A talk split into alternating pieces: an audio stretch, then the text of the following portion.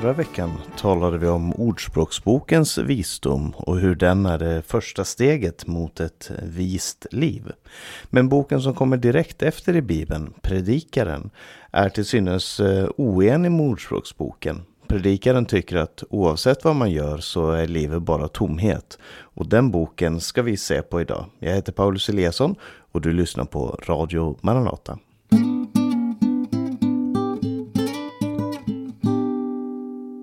Jag tänkte alltså tala idag om eh, predikaren eller förkunnaren som den också kallas i vissa översättningar. Och vi ska som vanligt börja med att ge vissa, en viss introduktion till den här boken. Eh, författaren till predikaren är inte namngiven. Eh, författaren introducerar en person som han kallar för predikaren eller förkunnaren och säger att denne förkunnaren var en son av David. Davids son eller en son av David. Traditionellt sett inom judendomen och kristendomen så har man sett eh, förkunnaren, predikaren som Salomo. Men det kan också vara en senare kung eller det kan till och med vara som många teoretiserar idag en annan person som tar, antar rollen som Salomos visdom. Men som sagt, klassiskt sett så har man sett det här som eh, Salomos visdom. Eh, men den som skriver är alltså en annan person. Han introducerar först predikaren i första versen där han säger ord av predikaren, son till David, kung i Jerusalem. Han omtalar alltså denna predikaren i tredje person. Det är honom det handlar om. Eh, och sen kommer den här eh, författaren tillbaka i slutet av boken, i det tolfte kapitlet, eh, där han eh, ger en slags konklusion av det predikaren har sagt. Eh, mottagare för det här brevet, ja som sagt, eh, ordet predikaren, det, det kommer ifrån ett, eh, ett hebreiskt ord som betyder den som församlar, att församla någon. Och det här uttrycket det användes ofta i, i Gamla Testamentet eh, när, när det talas om hur man samlade Israels folk till Jerusalem. Så det är en slags tänkt folksamling som han talar till. Och det handlar om Israel, Israels folk. Och predikaren, förkunnaren, samlaren, han vill eh, tala till dem om, eh, eh, om visdomen och lära dem någonting mer om visdomen. När är den här boken skriven? Ja, om den är skriven då samtidigt med Salomo Eh, så den skrev på 900-talet före Kristus. Eh, moderna bibelforskare som gör textanalys och utifrån språket som presenteras här antyder att eh, den troligen är skriven senare, kanske på 400-talet före Kristus. Men det kan också vara missledande för att det kan ha skett översättningar, anpassningar till senare tids språk och därför så kan det vara Salomo som står bakom den men att det har varit en senare språklig revolution. Genren som eh, predikaren är skriven i, ja det är poesi, eh, det är ordspråk och så är det viss autobiografi, alltså en person som berättar om sig själv, om sitt eget liv och vad som har hänt i hans eget liv. Det finns eh, många olika teman i eh, predikaren och det är svårt att eh, ge ett ord eller en, det här huvudtemat. Men om man skulle ge ett huvudtema eh, för predikaren så är det det som står i andra versen i predikaren där det står eh, och jag läste då ifrån Folkbibelns 2015 översättning där det står förgängligt, förgängligt säger predikaren. Förgängligt, förgängligt, allt är förgängligt. Eh, I 1917 års översättning så står det fåfängligheters fåfänglighet. Allt är fåfänglighet. Eh, och, och, det är ett sätt att se på temat. Och han, ett annat uttryck som kommer tillbaka väldigt ofta, det här med fåfänglighet eller förgänglighet, det kommer tillbaka flera gånger. Men också uttrycket livet under solen. Eh, vad vinner människan med all sin möda när hon strävar under solen? Det är inte ett nytt under solen. Eh, det här är också en, en tematik som, som predikaren utvecklar. Man kan också säga att eh, predikaren handlar om att inte älska världen. Lite som Johannes säger i första Johannes brev, älska inte världen, ej heller de ting som är i världen. Man ska inte älska världen, man ska inte bli för, för fäst vid världen, för världen försvinner. Eh, en annan sak som man kan se i, eh, i predikaren det är att han står i opposition till Ordspråksboken. Vilket är intressant om det är så att Salomo står bakom båda böckerna. För då nyanserar han i så fall sin, den bilden som han presenterar i Ordspråksboken. Han påpekar att allting är inte så lätt och så enkelt och så tydligt och så rakt som det eh, Ordspråksboken säger. Eh, ett annan tematik, det handlar om döden och tiden och att de två krafterna är krafter som vi människor inte rår på.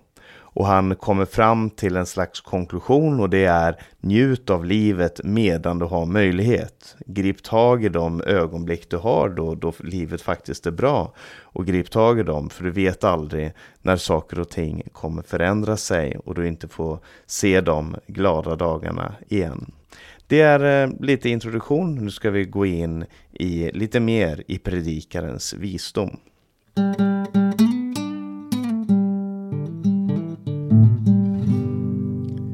När man läser predikaren så slås man av den här tanken när man läser den.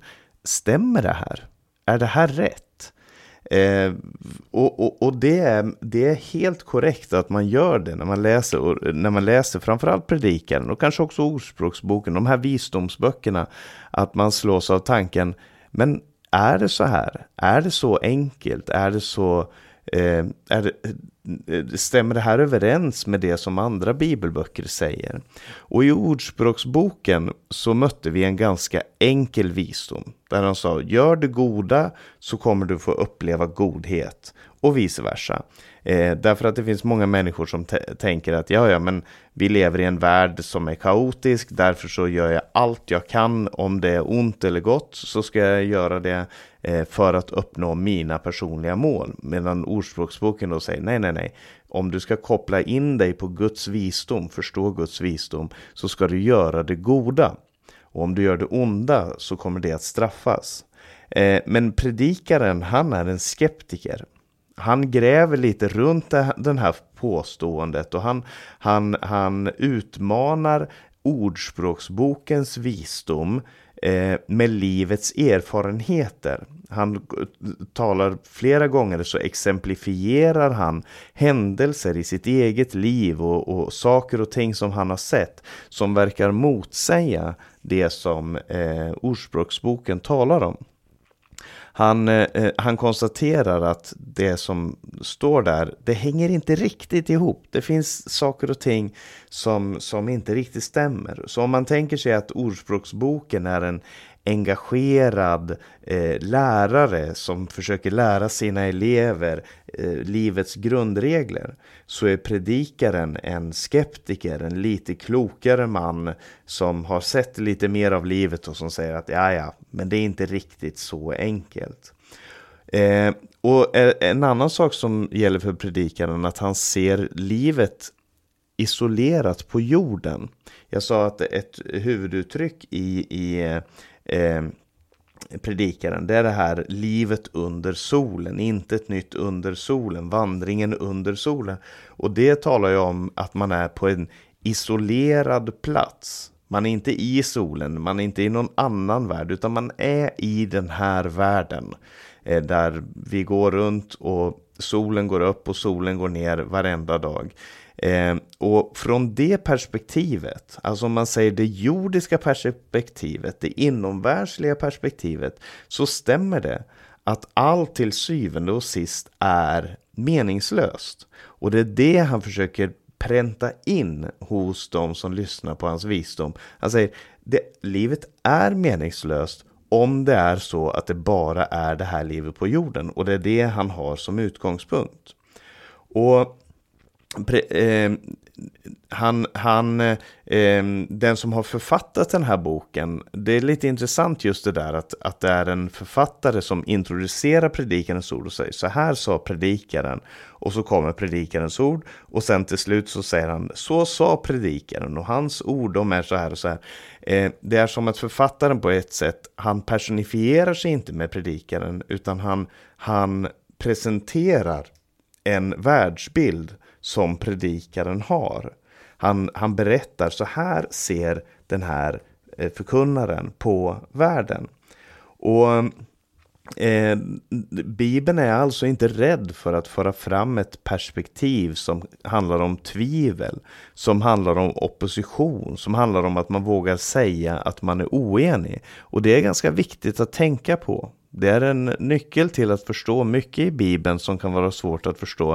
Eh, det, det, finns de som tror och kanske framförallt de som inte har läst Bibeln och särskilt och de som försöker att kverulera omkring Bibeln. Så säger ja men Bibeln säger så här och så här. Bibeln, eh, I Bibeln så gifter sig den här personen med en massa olika kvinnor eller den har, eh, den har samlag med sin dotter och det här händer och det händer och det händer. Och så säger man att det här är omoraliskt och därför så måste Bibeln ha fel.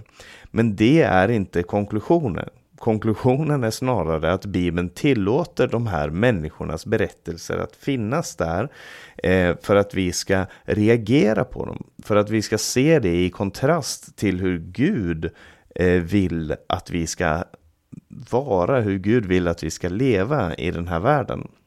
Så Bibeln är inte rädd för de här åsikterna. Och det finns flera bibelböcker som till exempel Jobs bok eh, som, som kommer tillbaka till de här frågorna om, eh, om visdomen och, och, och, som också tillåter andra röster att komma till tals och som analyserar andra åsikter ganska ingående. Det är inte bara en röst som hörs utan till exempel i Jobs bok så är det ju fyra, fem, sex röster som hörs. Eh, men, men här i predikaren så presenteras då en annan röst. Eh, låt oss säga lite mer om vad predikaren handlar om och vi ska se på texten.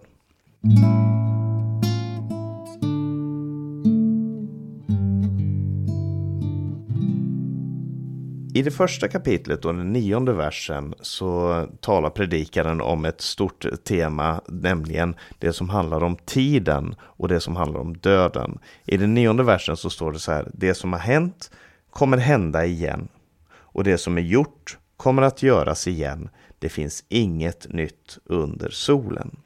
Och tanken är att hur mycket vi än strävar och hur mycket vi än utvecklar och får tag i ny teknologi, eh, utvecklar oss i, eh, på så många olika sätt, nya maskiner, nya, eh, ny teknologiska eh, eh vinningar och framgång på olika sätt. Så till syvende och sist så är vi bundna av tillvaron och vi är bundna av vår natur. Vi är bundna av gravitation, även om vi försöker kämpa emot den. Vi är bundna av, eh, av tiden, att eh, tiden går för en människa. Och vad är en människas liv? 80 år om det blir långt. Det som har hänt, det kommer hända igen för att vi, eh, vi lär oss inte, vi, vi får inte tag i den här kunskapen som verkligen kan ge oss någonting nytt. Eh, det som är på jorden är ett, eh, är ett stängt kretslopp Eh, där vi inte kan kämpa oss till en annan verklighet utan vi befinner oss i den här verkligheten. Eh, och det och därför så försöker han hitta någonting här på jorden som kan ge mening. Och i det andra kapitlets första vers så säger predikanten så här. Jag sa i mitt hjärta, kom, jag låter dig pröva glädjen, njut av det goda, men också det var förgängligt. Han säger alltså, men kanske glädjen och lyckan kan vara lösningen på mina problem.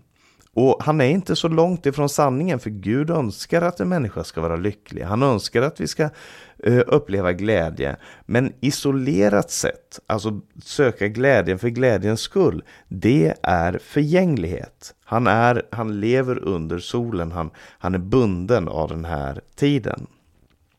Och sen så eh, kommer han fram till i den elfte versen, för att då, då hade han, han, han gjorde alla de här olika sakerna. Han var kreativ, han var rik, han skapade, han skaffade sig familj, han, han byggde. Allt det här som människor gör för att uttrycka sig själva, det gjorde predikaren.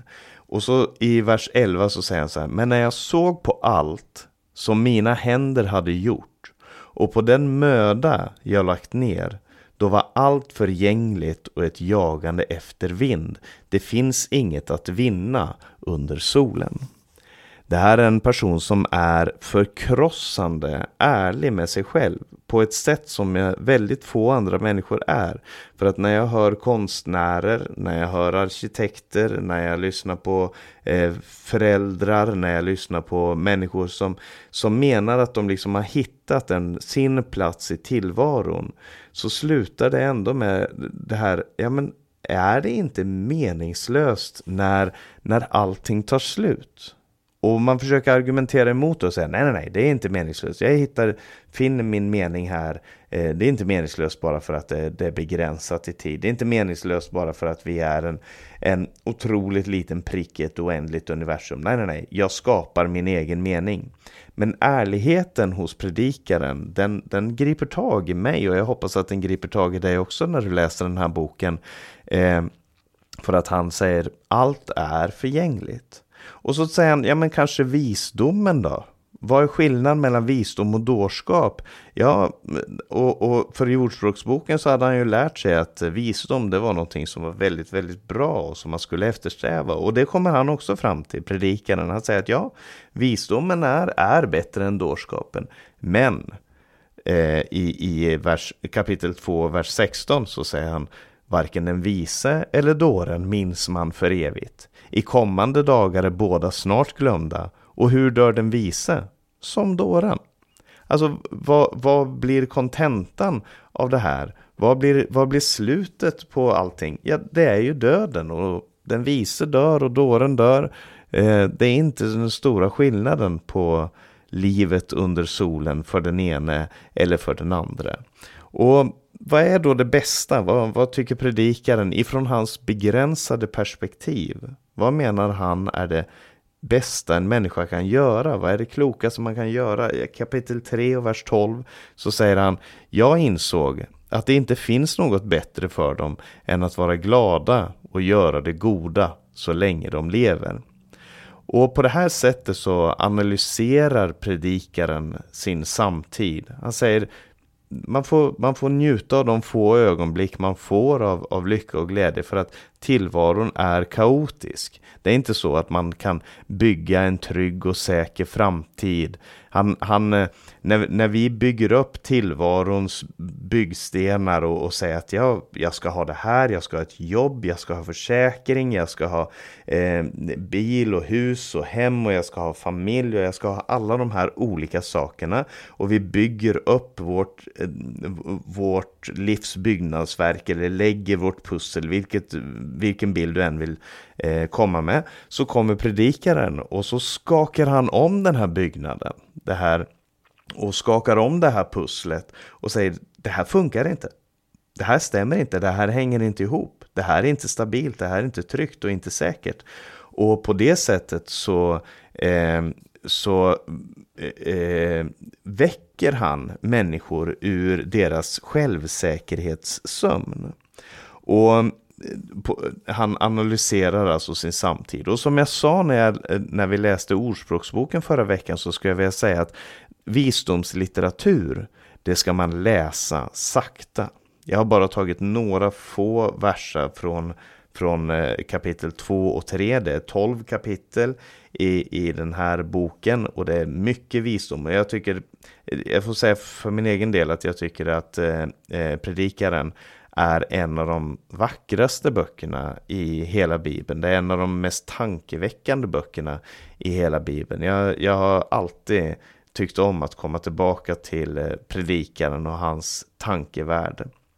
Och eh, han, han, han kommer med så många tankeväckande saker att man måste stanna till, man måste eh, fundera, utmana sig själv, utmana texten, gå in i i kamp med Gud om de här sakerna. Eh, och det slutar, eh, alltså predikaren slutar med en uppmaning till unga människor att leva sitt liv helt och fullt, att verkligen ge sig hän i det som är det stora, det som är det viktiga. Eh, och att man ska ge sig hän framförallt till Gud. I, I det tolfte kapitlet så står det Tänk på din skapare i din ungdomsdagar innan de onda dagarna kommer och åren då du säger de ger mig ingen glädje. Och sen kommer en fantastiskt fin dikt om ålderdom och vad det betyder att bli äldre. Eh, och, men sen i slutet av den här texten då, som jag sa, så kommer en konklusion eh, av författaren. I vers 8 så avslutar predikaren sina ord förgängligt, förgängligt. Han konkluderar med det han börjar med. Förgängligt, förgängligt säger predikaren. Allt är förgängligt. Och sen kommer författaren och han säger så här. För övrigt var predikaren en vis man som ständigt undervisade folket. Han övervägde, utforskade och författade många ordspråk. Predikaren sökte finna de rätta orden och skriva sanningens ord rakt och rätt. De visas ord är som uddar, som indrivna spikar i deras samlade tänkespråk. De är gåvor från en och samma herde. Och han använder här en bild av en herde och säger att predikaren han, han är som en herde eh, som, som för sina får. Och det herden ibland måste göra är att han måste ta den vassa spetsen, för att säga det så, på sin herdestav. För att putta någon åt rätt håll som i obetänksamhet går åt fel håll. Och predikaren är verkligen en sån vass spets för den som har lullat in sig i i eh, trygghet i den här världen. Som har lullat in sig i en, i en bekvämlighet som hör den här världen till. Han säger inte du kan inte eh, njuta av den här världen. Han säger absolut njut. Eh, lev dagarna med, med någon du älskar. Eh, se till att du, att du eh, njuter av den mat du kan äta och så vidare. Men, säger han, det här är inte trygghet. Det som hör till den här världen är inte trygghet. Och hade man bara läst Predikaren, hade Predikaren varit den enda boken i hela Bibeln, så hade man ju kanske sagt att ja men då finns det ingen mening, då är det ingenting. Men författaren här, han, han kommer med en slutsats. I vers 13 i det sista kapitlet så säger han Detta är slutsatsen när allt blivit hört. Frukta Gud och håll hans bud. Det gäller alla människor. För Gud ska föra fram alla gärningar vid domen med allt som är fördolt, både gott och ont. Och att Gud ska föra fram alla gärningar vid domen, det säger mig att det finns någonting mer än livet under solen. Man döms och så får man leva ut resultatet av den här domen. Gud ska föra fram alla gärningar inför domen, det som är fördolt, både gott och ont. Och, eh, och därför så är det så viktigt för en människa att söka Guds vilja, att söka hans eh, tanke och eh, söka honom som person. Detta är slutsatsen. Och hur predikar då, hur predikar då, hur pekar då predikaren på Jesus själv? Eh, för jag har ofta sagt det att hela skriften pekar fram emot Kristus. Inte så att varenda vers handlar om Jesus. Eh, om man tror det så har man inte läst väldigt mycket i Bibeln. Men eh, det är med på att peka fram emot Jesus. Och som sagt, predikaren han pekar på att livet på jorden är kort och att det är meningslöst om man inte har Gud med i sitt räknestycke. Om man inte har Gud med i sitt liv så har livet verkligen ingen mening. Och eh, så, så det predikaren gör är att han först driver oss ut ur den falska tryggheten som vi så ofta bygger upp runt omkring oss Eh, för att klara av tillvaron överhuvudtaget. Han driver oss ur den falska tryggheten och så driver han oss mot Gud. Och de här eh, oförklarliga sakerna som händer i våra liv, det är predikarens röst. När saker och ting ser kaotiska ut, när vi inte förstår, när vi inte ser, när vi inte kan, eh, så är det predikarens röst som når oss. Och det man kan tolka predikaren som är att ja, men allting är meningslöst. Det finns ingen mening. Jag, jag, bara gör det jag själv har lust att göra och så, och så låter vi det vara med det. Men predikaren säger nej, nej. Den här meningslösheten i ett liv under solen ska inte driva dig till nihilism eller ateism. Det ska driva dig till att söka din mening i någonting högre. Någonting som är bortom dig själv, någonting som är större än eh, den här jorden, den här världen. Och det är det som Jesus talar om när han talar om att söka Guds rike och hans rättfärdighet och så ska allt det andra tillfalla er. Det är det som apostlarna talar om, som Johannes talar om när han säger älska inte världen, ej heller de ting som är i världen. Om någon älskar världen så är faderns kärlek inte i honom. Världen förgår och dens begär, köttets begärelse, ögonens begärelse och högmod över detta livets goda. Alla de sakerna förgår, men den som gör Guds vilja, han förblir i evighet. Och på det sättet så är predikaren med på att eh, väcka människor. Och det är väl en predikants uppgift. Att väcka människor och peka på Kristus. Och det gör verkligen eh, den här predikaren. Och med de orden så skulle jag vilja avsluta eh, det här korta, den här korta introduktionen till eh, det jag tycker är en av Bibelns absolut vackraste böcker. Jag hoppas att du har möjlighet att eh, eh, efteråt läsa igenom det här eller hit, leta fram i en app så att du kan lyssna på predikaren. Och lyssna, lär dig, ta till dig av visdomen, kämpa med den här visdomen. Gud välsigne dig.